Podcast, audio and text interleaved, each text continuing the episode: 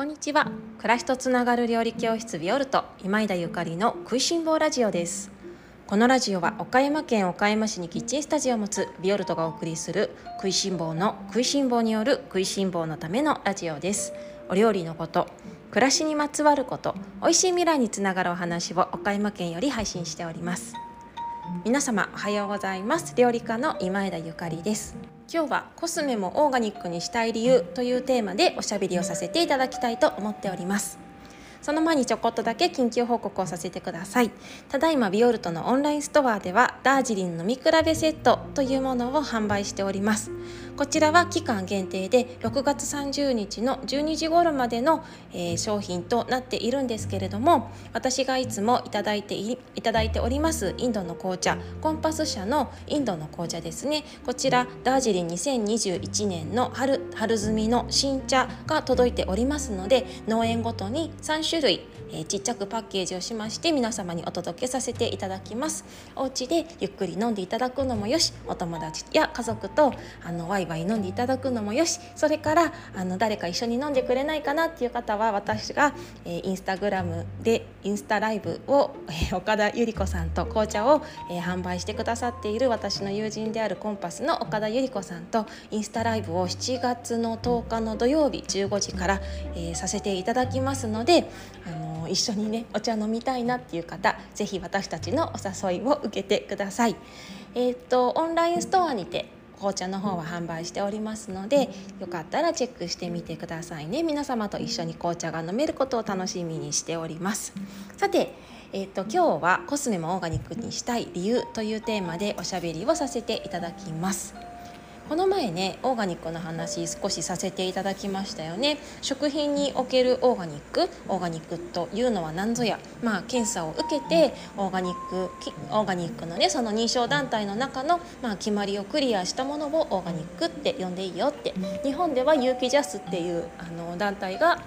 まあ、主であるんだけれども外国にもオーガニックの認証団体はたくさんあってまたその認証団体によって、えー、決まりっていうのはねいろいろ緩さ 厳しさ違うんだよなんていうお話でしたね。また最後にちょこっとだけねあのオーガニックコスメっていうのも最近いろいろ手に入るんだけれどもオーガニックコスメに関してはこの日本の有機ジャスの、えー、法律法律っていうか決まりっていうのがなくって1種類でも使用されている、えーと、素材の中にオーガニックのものがあればオーガニックコスメと呼んでいいというあのめっちゃゆるい決まりがあるそうなのであの自分で選ぶ時にはねどれぐらい自分の使っているシャンプーや化粧品にオーガニックのものがあの、まあ、50%なのか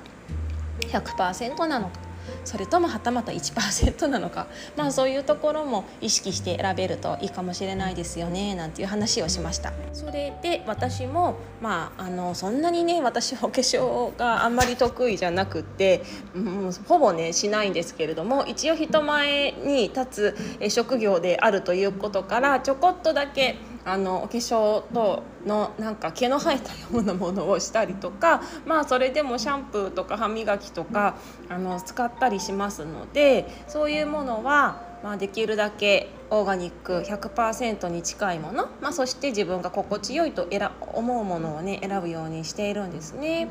で今日は私ここであのどうして私が、まあ、食べ物だけじゃなくってね身に身につけるものというか、まあ、こういう石鹸類ですね。やクリーム類、え、体に、ま、つけるコスメ類をオーガニックにしているかっていう話をちょこっとだけさせていただこうと思っております。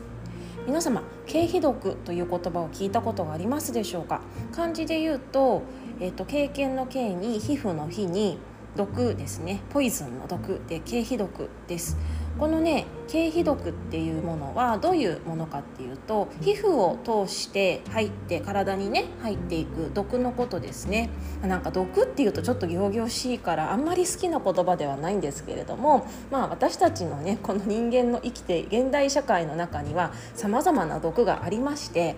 例えばまあ食品で言えば農薬とか化学肥料とか添加物とかも自然のものではない。まああの全く体に負担がない全く負担がないわけではないですよね。それからそうだなあの体にそういうクリーム類とかでもね科学的なものもあるし、まあ、それも毒と言ったら毒なのかもしれないです。まあ、個人的にはね私がいつもあのこういうふうにインターネットとかで発信しているこの電磁波とかね電波とかもまあ毒なんだろうなと思っていますのであのもうそんな毒々言ってたらねこの現代社会生きられないわと思っていますから結構私は緩い感じで物事を捉えたりとか、まあ、あまりあのーん胃の中の蛙にならないようにまずは自分が楽しい心地よい、まあ、そしてできれば未来につながるもの自分のできる範囲で、えー、地球に優しいものっていうのを、まあ、考えて暮らしていますが、まあ、それでももう本当に全然まだまだだなって思うしあの一生かけて、まあ、一生かけても完全にねその自分がナチュラルに生きられるかって言ったらまあ無理だよなとは思っているんですね。まあ、ただ人間もこの自然の中に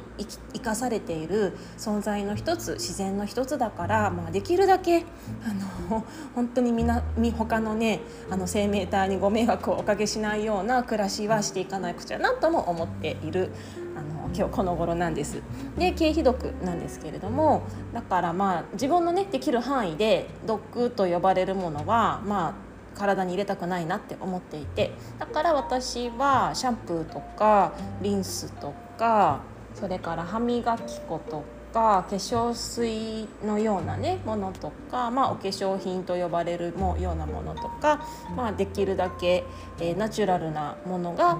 まあ、メインで作られているものを使うようにしています。100%じゃ全然ないですけどね。でもまあその中でも心地いいものを使おうと思ってるんですね。でねここでねあの経費毒について皆様に知っておきおいていただきたいことがあってね。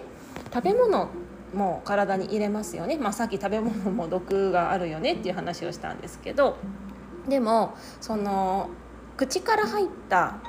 ものって肝臓という器官でいろいろろ過してくれるんですよ。私たちの体にはあのろ過機能、まあ、浄化浄化浄化をしてくれる機能っていうものがありましてね。で肝臓とかがねすごい頑張っていろいろろ過してくれるわけなんですよね。だからまあ私もお酒が好きだからねなんかもう飲み過ぎたりするとね肝臓さんごめんなさいっていう感じなんですけれどももう本当に肝臓が頑張ってくれている。それはお酒に限らず薬だったりとか農薬だったりとかさまざ、まな化学物質私たちの体に不要であるもの負担であるものをあのそこで浄化してくれているありがたいもう本当にねありがたい存在なんですよね。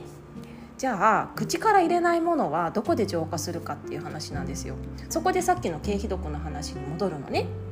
例えばお顔につけた化粧品そのまま皮膚から浸透していきますね。でしょ？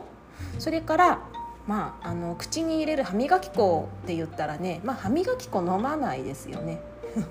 飲む子供とか飲んじゃうことがいますけれども、まあ、全く喉に入っていないっていうことはないと思うんですけれどもまあ喉には入らないけれども舌から吸収している口内から吸収していますよね。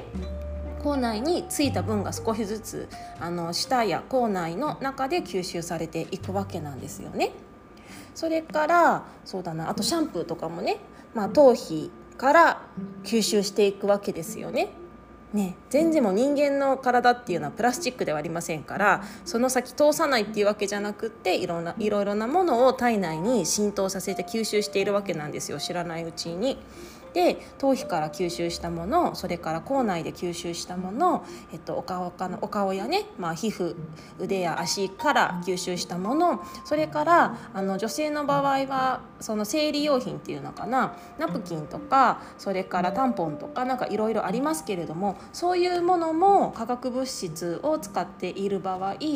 あのお肌に当たりますので吸収するんですね。でこのね場所によってね体の部位によって吸収率が違うそうなんですけれどもまああのー、舌とかはめちゃめちゃ吸収率が高いと言われています。お薬とか舌下錠って言って舌ベロの下に置くお薬とかあるじゃないですか。あと喘息を止めるお薬であの胸の辺りに貼る背中とか胸の辺りに貼るお薬とかありますよね。あれあそこに貼るだけでちゃんと吸収してできるだけすぐにその部位にその場所にねあの作用するようになってるんだと思うんですけれどもそれからやっぱりそのナプキンとかをね当てる時にもうあの正規のところはめちゃめちゃ人間の体の中で一番化学物質を吸収する場所ですのでやっぱりねちょっと気をつけてあげないと心配なところでもありますよね。まあ、最近はそういう生理用品なんかは随分オーガニックコットンを使っていますっていうものが増えてきたのでああなんか私は時代変わってきたなと思ってるんですけども10年前なんか全然なかったですよね。もう20年前とかも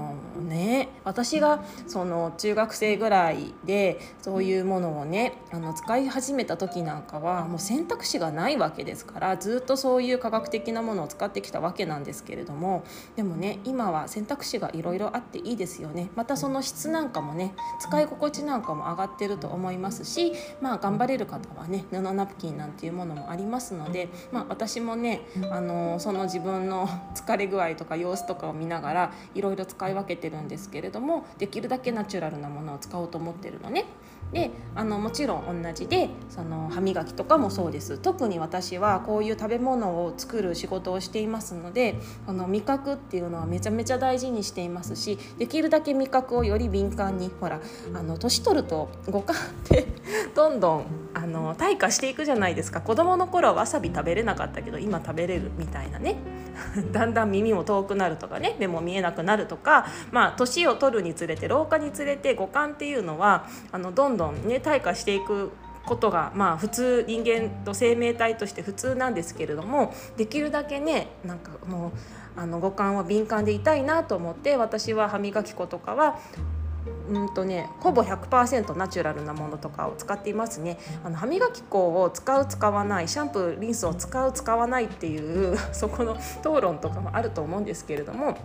私は今現時点で歯磨き粉は使いた使った方が心地が良いしシャンプーは使った方が心地よいのでまあ使うんですけれどもまあ使わないで心地よくいられるならそれに越したことがないかもとも思ったりもしております。というわけでこれが私が、まあ、オーガニックコスメと呼ばれるようなものを使っている理由ですね食べ物だけじゃなくって体のあらゆる部分から私たちはいろいろなものを吸収していますそしてどこでろ過してくれるかっていうと口から入ったものは肝臓でろ過してくれるんだけれども皮膚から吸収したものはろ過をしてくれる場所があんまりありませんからそのままダイレクトに体に浸透していってしまうんですよね。でどうやって排出するかって言ったらあのその皮膚から吸収した化学物質のほとんどがどんどん蓄積されていくんだって。ね、ちょっとそれ心配ですよね。でそういうね化学物質っていうのは油に溶けやすい性質を持ったものが多いのね。ほら化学物質だから石油系とかね。だからあの油に蓄積していくっていうとね皆様人間の体の中でどこに一番脂肪があるかっていうとね脳みそとかね。あとやっぱり、えーと、子宮とかねそういう部分なんですよね。大事ですよね。だからやっぱりその脳の油にそういう化学物質がどんどん蓄積されていってしまうっていうのは、まあ、できれば避けたいことだしそれからまあね女性も今ねいろいろな子宮の病気女性の病気ありますがまあねそのできるだけ自分が防ぐことができるんであればねなんかそういう努力はできたらいいですよね、まあ、無理のない範囲でなんですけれども私は日々そういうお化粧品であったりとか、まあ、台所洗剤もそうですけれどもあのシャンプーとかね歯磨き粉とか自分で心地よいものを選ぶようにしております。皆様今日のお話いかがだったでしょうか？食べ物だけではなくって、え日用品の中でもオーガニックのものナチュラルなものを選んでいる理由をお話しさせていただきました。皆様それでは今日も美味しい一日をお過ごしください。暮らしとつながる料理教室ビオルト今枝ゆかりでした。